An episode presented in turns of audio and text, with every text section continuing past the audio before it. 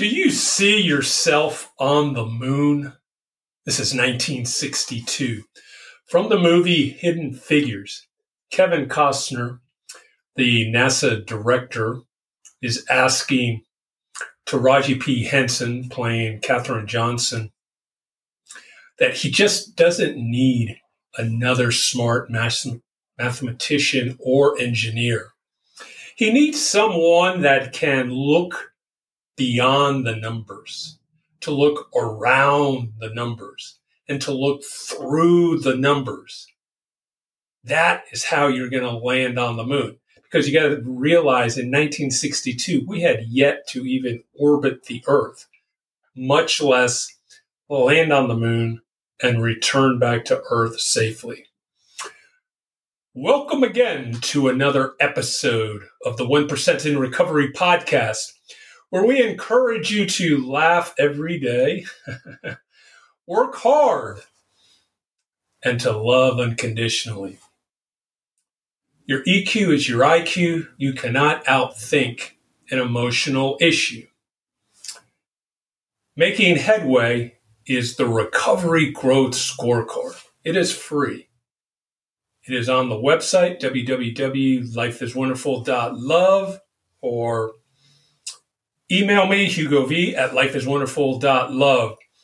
And you see the scorecard allows you, each individual, to keep score on a daily, weekly basis on how to begin recovery, on how to begin detox, on really how to begin to start living better.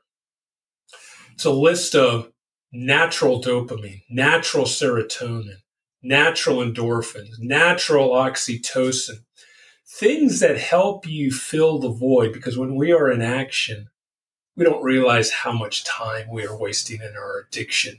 And then once we stop, how much time is available to us. We cannot have our mind wander. And if you have questions about recovery, the steps, relationships, you can also book a free 15-minute call with yours truly, Hugo V, on the website, www.lifeiswonderful.love. Now let's get into this week's episode.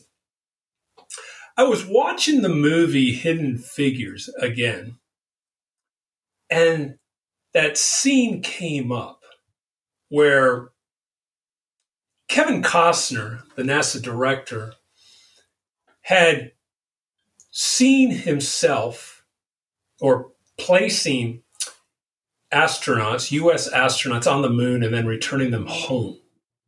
He did not know how to do that mathematically, but he was counting on what he was calling the smartest people that he knew in that room.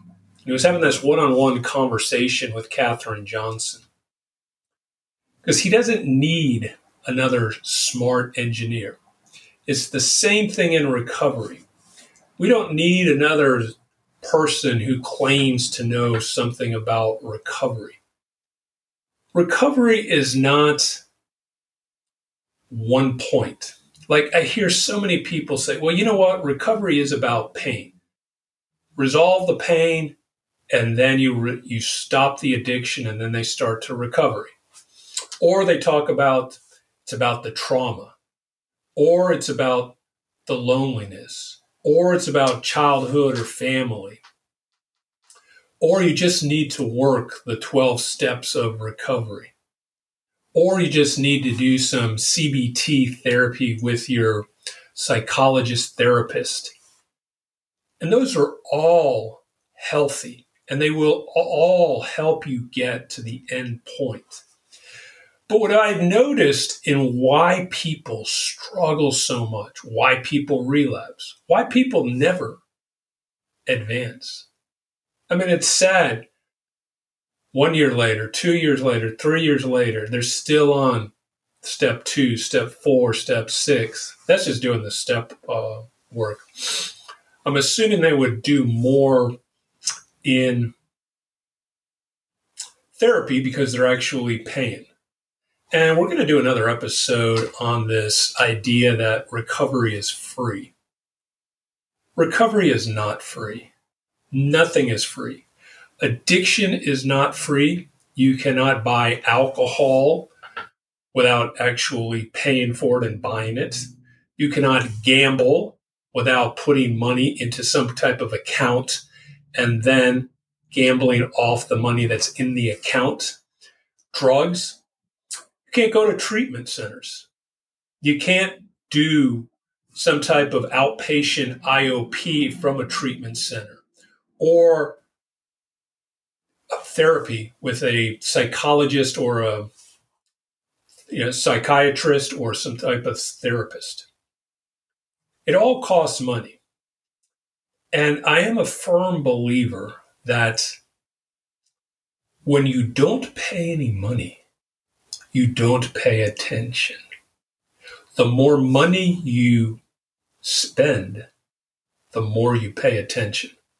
Now, I got that listening to my buddy, Galen Bingham, from a podcast, Whiskey, Jazz, and Leadership. He was talking from another one of his coaches. And it is so true. When you put zero money into something, like the 12-step rooms, put zero money, there is no motivation to move through the first week, the first month. You can just sit there on your ass and you claim that I'm doing recovery because I'm listening to meetings. That's like saying that I'm getting better at basketball because I watch a lot of NCAA and NBA games. Think about it. Okay, I may pick up a move here or there. Oh, that's a good way to cross over. That might be a good way to free up my man. That'll be a good way to play D. You may get some tips, no different than in meetings, you get some tips. But in reality, recovery requires effort, requires money, requires time. And the people who truly recover are the people who actually invested their money, which meant then they invested their time, and which then meant that they invested their attention. And you can say that, well, I no longer have any more money. I gambled it all away. Or I drank so much, I'm really in a bind. You're not going to be able to move forward until you then make it a priority to maybe get a short-term second job, get some other types of projects where you can make some extra money. So you can actually do this work. You cannot deal with emotional issues thinking about it. I give out the Recovery Growth Scorecard for free. I also help people through step one, my way, for free, just to get people going. Write down your goals. What do you want to do with your life? Work on your subconscious. Get a daily scheduler. Work on your honesty. I also begin the character because it's not just about the emotional issues. It's truly about changing character. If we read all through the 12 steps, literature, whether it's the big book, whether it's other 12-step addictions, they all talk about spiritual principles, which is the same thing as character traits, hope, honesty, faith, courage, persistence, discipline. These are the things that you need to have implemented in your life, and you need to have answers to what they mean to you. Too many of us, same thing with goals, says, I know what my goals are.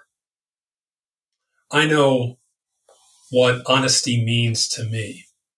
If you're unwilling to buy a journal book for a few dollars and to write down your answers and to keep your thoughts, and you can change your thoughts and ideas as you delve deeper into this subject.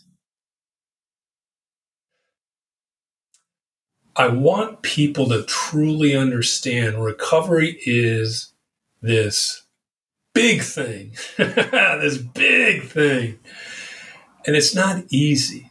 So you do have to look beyond the numbers in recovery, look through the numbers in recovery, look around the numbers in recovery. Because when you do that, you see that, okay, part of recovery is my spiritual life. Okay, do I pray? Do I meditate? Do I join some type of religious organization? Do I go to certain meetings? Do I do morning meditation somewhere? Same thing with the emotional or the physical stuff. What else are you doing to get out, to start healing your brain? Because recovery is multifaceted. That means your brain is constantly evolving and you need to heal it. And you need to kind of almost repair it, fix it, to get it to a much more healthier state. With that, we will continue this conversation here on season 5. And that will conclude this episode of the 1% in Recovery podcast.